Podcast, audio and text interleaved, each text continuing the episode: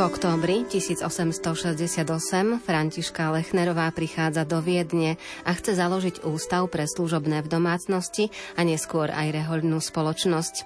Viedeň si nevybrala náhodou. Podrobnejšie nám o založení spoločnosti Cer Božskej lásky vo Viedni povie sestra Daniela Bezdedová z kongregácie Cer Božskej lásky.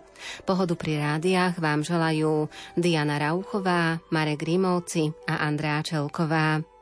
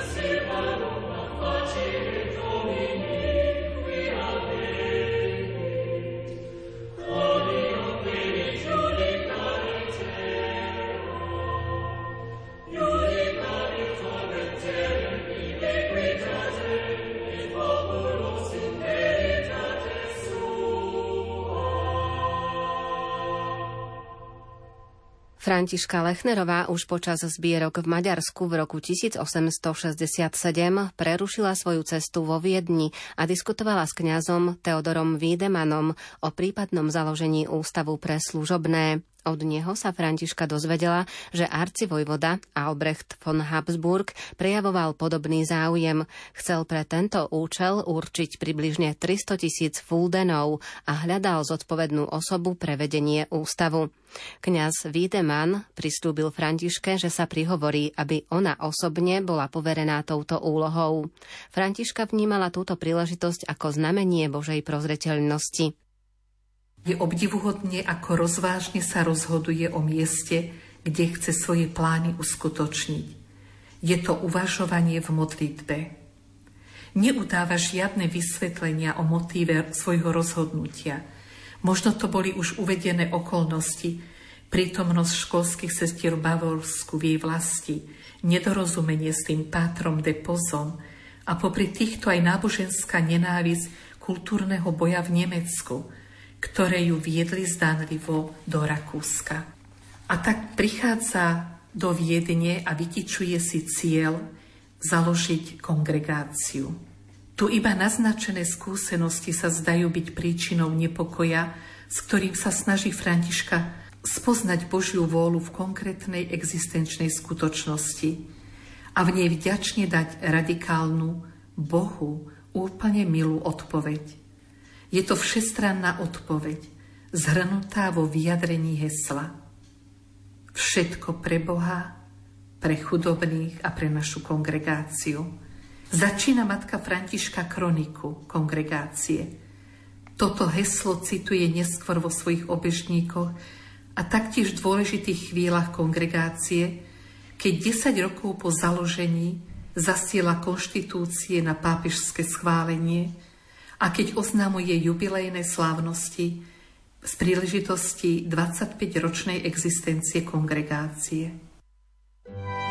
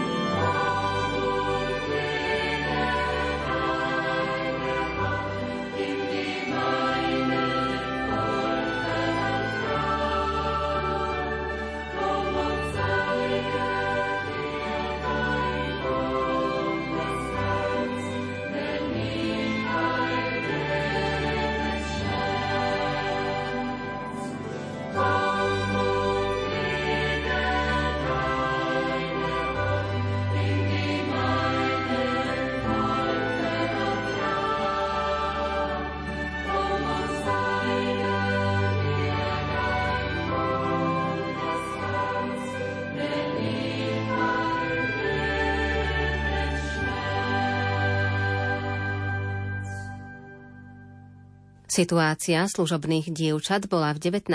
storočí veľmi ťažká. Dievčatá boli ohrozované materiálne, ale obzvlášť morálne. Tento problém sa netýkal len jednotlivcov, ale veľkých skupín. Bol to dôsledok zmien života na vidieku a v mestách. Mnohí si tento problém uvedomovali a snažili sa ho riešiť.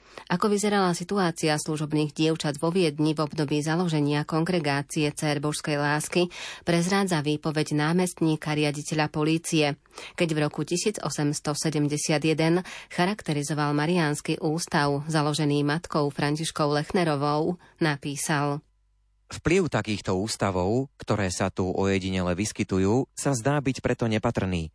Lepšie to pochopíme, keď si uvedomíme, že podľa výsledkov posledného sčítania ľudu sa vo Viedni nachádza 75 926 služobných osôb, medzi nimi prevažná väčšina ženského pohlavia, z ktorých iba nepatrný zlomok môže byť prijatý do ústavu. Františka Lechnerová cítila veľkú potrebu priblížiť sa tejto mravne a materiálne tak silne ohrozenej spoločenskej skupine.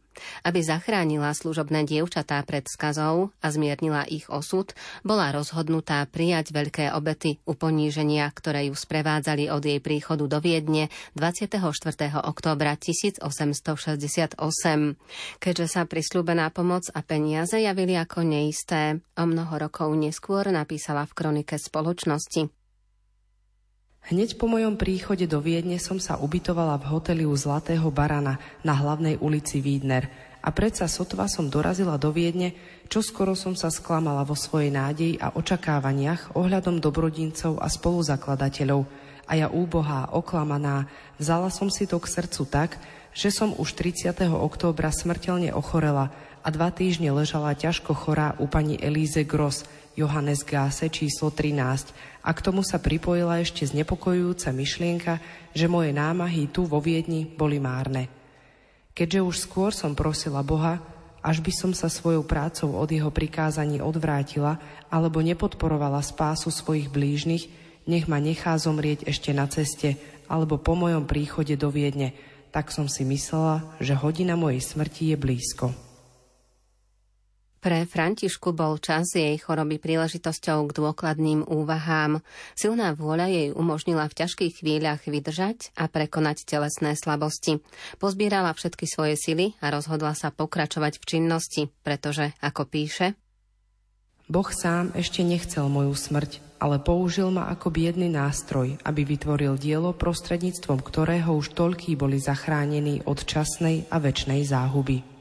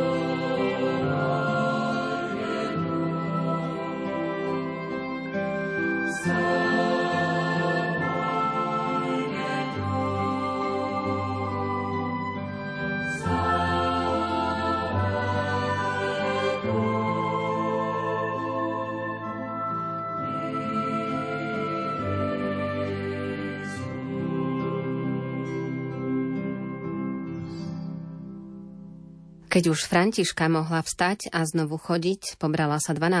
novembra 1868 na ministerstvo vnútra vo Viedni so žiadosťou o povolenie založiť náboženskú spoločnosť a zbierať príspevky na tento účel. Súčasne predložila náčrt stanov. O dva dní neskôr si prenajala na ulici Hluchonemých vo Viedni byt, ktorý tvorila jedna izba a predsieň. 17. novembra podala úradnú žiadosť na ministerstvo a získala súhlas s odporúčajúcim listom predsedajúceho pre miestodržiteľa Dolného Rakúska. Štátni úradníci ju podporili a 21. novembra dostala Františka správu, že čoskoro dostane povolenie. To skutočne prišlo 27. novembra 1868.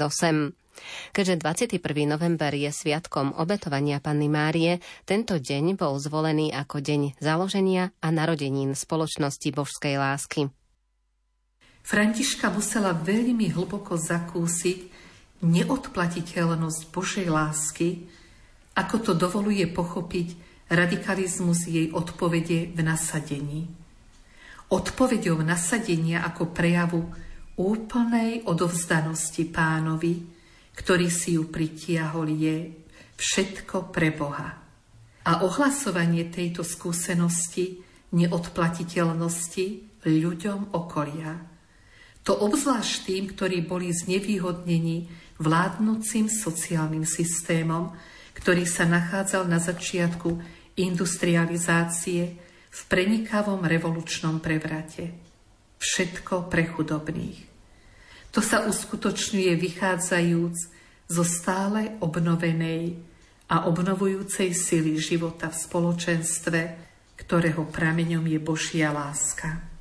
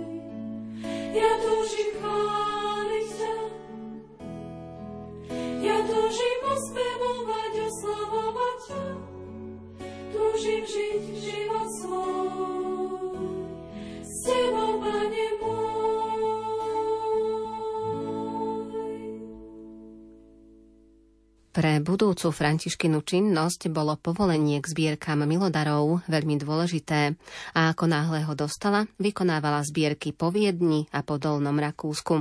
Apoštolát spoločnosti bol zvlášť na začiatku, najmä pre vedenie bezplatných marianských ústavov, odkázaný na vyzbierané príspevky.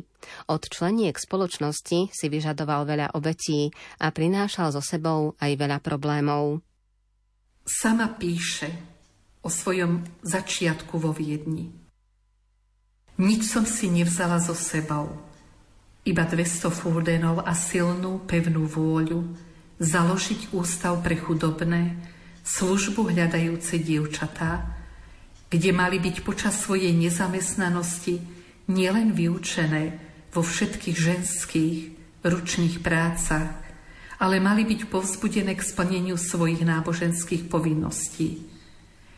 Poznala som nebezpečenstva, ktorým sú mladé, neskúsené dievčatá vystavené, ktoré pricestujú do veľkomiest a z tohto dôvodu som myslela, že zriadenie takéhoto ústavu bude Bohu milým dielom.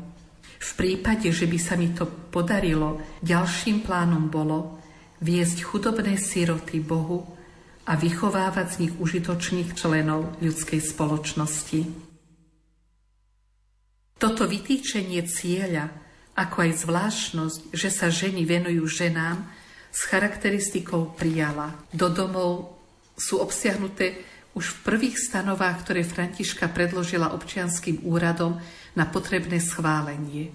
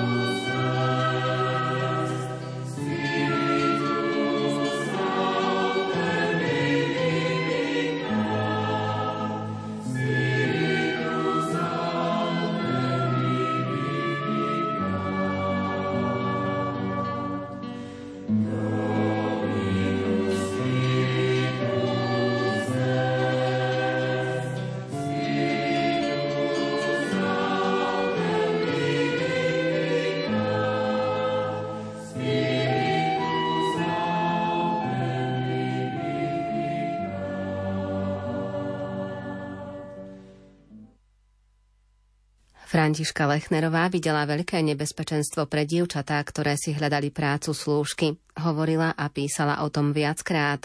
V kronikách môžeme napríklad čítať.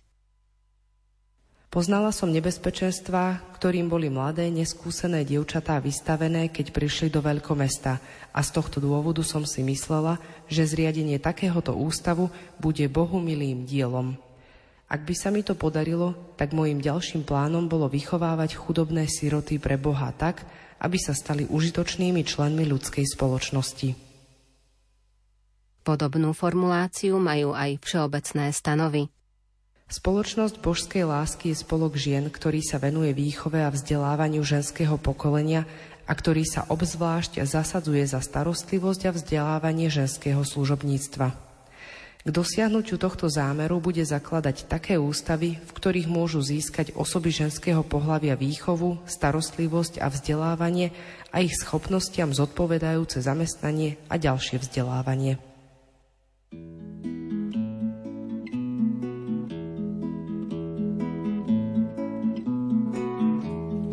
Lásky a pre si svet, z lásky a pre lásku je víno chlieb,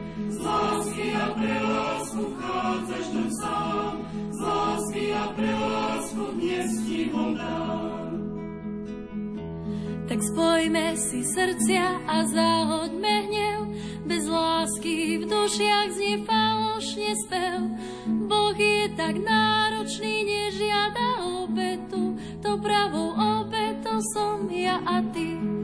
Lásky a pre lásku stvoril si svet, z lásky a pre lásku je víno chlieb. Z lásky a pre lásku chádzaš tu sám. Z lásky a pre lásku dnes ti ho.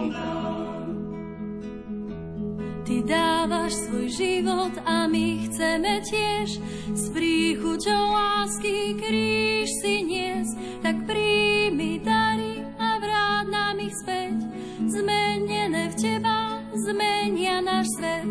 Z lásky a pre lásku stvoril si svet, z lásky a pre lásku je víno chlieb, z lásky a pre lásku vchádzaš do sám, z lásky a pre lásku dnes ti ho dám.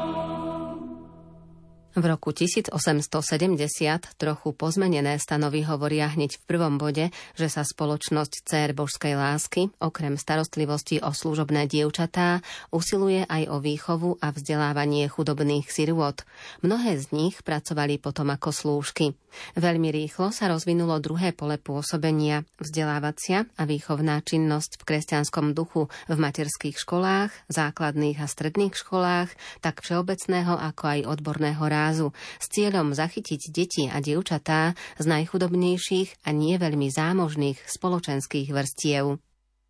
Spoločnosť Cer božskej lásky je spolok ženských osôb, ktoré sa venujú zdarma jedine z kresťanskej lásky k blížnemu, starostlivosti a výchove chudobných dievčat, ktoré potrebujú pomoc. Aby sa tento cieľ dosiahol, bude zbierkami dobrotivých príspevkov a dobrovoľných darov také ústavy zriadovať, do ktorých sa budú prijímať chudobné siroty do starostlivosti zdarma a budú mravne vychovávané, kým nenajdu iné zaopatrenie – ďalej chudobné služobné, ktoré si budú nárokovať pomoc spoločnosti, poskytne sa im na dobu ich nezamestnanosti ubytovanie a zaopatrenie zdarma, ako aj ich povolaniu zodpovedajúce zamestnanie. Ďalej budú prijímať staré službou opotrebované ženy na starostlivosť zdarma, ktoré si iné zaopatrenie nenárokujú. Po niekoľkých rokoch intenzívnej činnosti aby spravodlivo posúdila vytýčenie cieľa, šťastne konštatuje matka Františka, Marianské ústavy, vedené cérami božskej lásky, sú v našej dobe v celej Európe jedinečné. Čo ich od ostatných tohto druhu odlišuje, je neplatenie. Na svojich mnohých a únavných cestách, ktoré boli takmer vždy spojené s novým zakladaním, mala možnosť sa na to pozorovať. Kde jej to nebolo možné, poverila tým jednu zo svojich sestier. Dôležitosť, akú tomuto zisteniu zakladateľka pripisuje, nepripúšťa žiadnu pochybnosť o tejto osobitosti, ktorú ona sama tejto charakteristike dáva. O založení spoločnosti Cér Božskej lásky nám porozprávala sestra Daniela Bezdedová z kongregácie Cér Božskej lásky. Ako sa zo spoločnosti stala kongregácia, nám priblíži v ďalšom vydaní relácie Kláštory a rehoľný život. Na príprave dnešného vydania sa podielali Diana Rauchová, Ondrej Rosík, Alžbeta Paulíková, Marek Grimovci a Andrea Čelková. Do počutia. Boh ti zveril vzácne poslanie, učiť ľudí milovať, tak ako On miluje nás. Láska tvorí veci prekrásne, povedá si Bohu a teda je, pre lásku nie je stvuje čas. Sme v Božích rukách, preto sa nemusíme báť, ukrytý v jeho srdci. Chceme sa z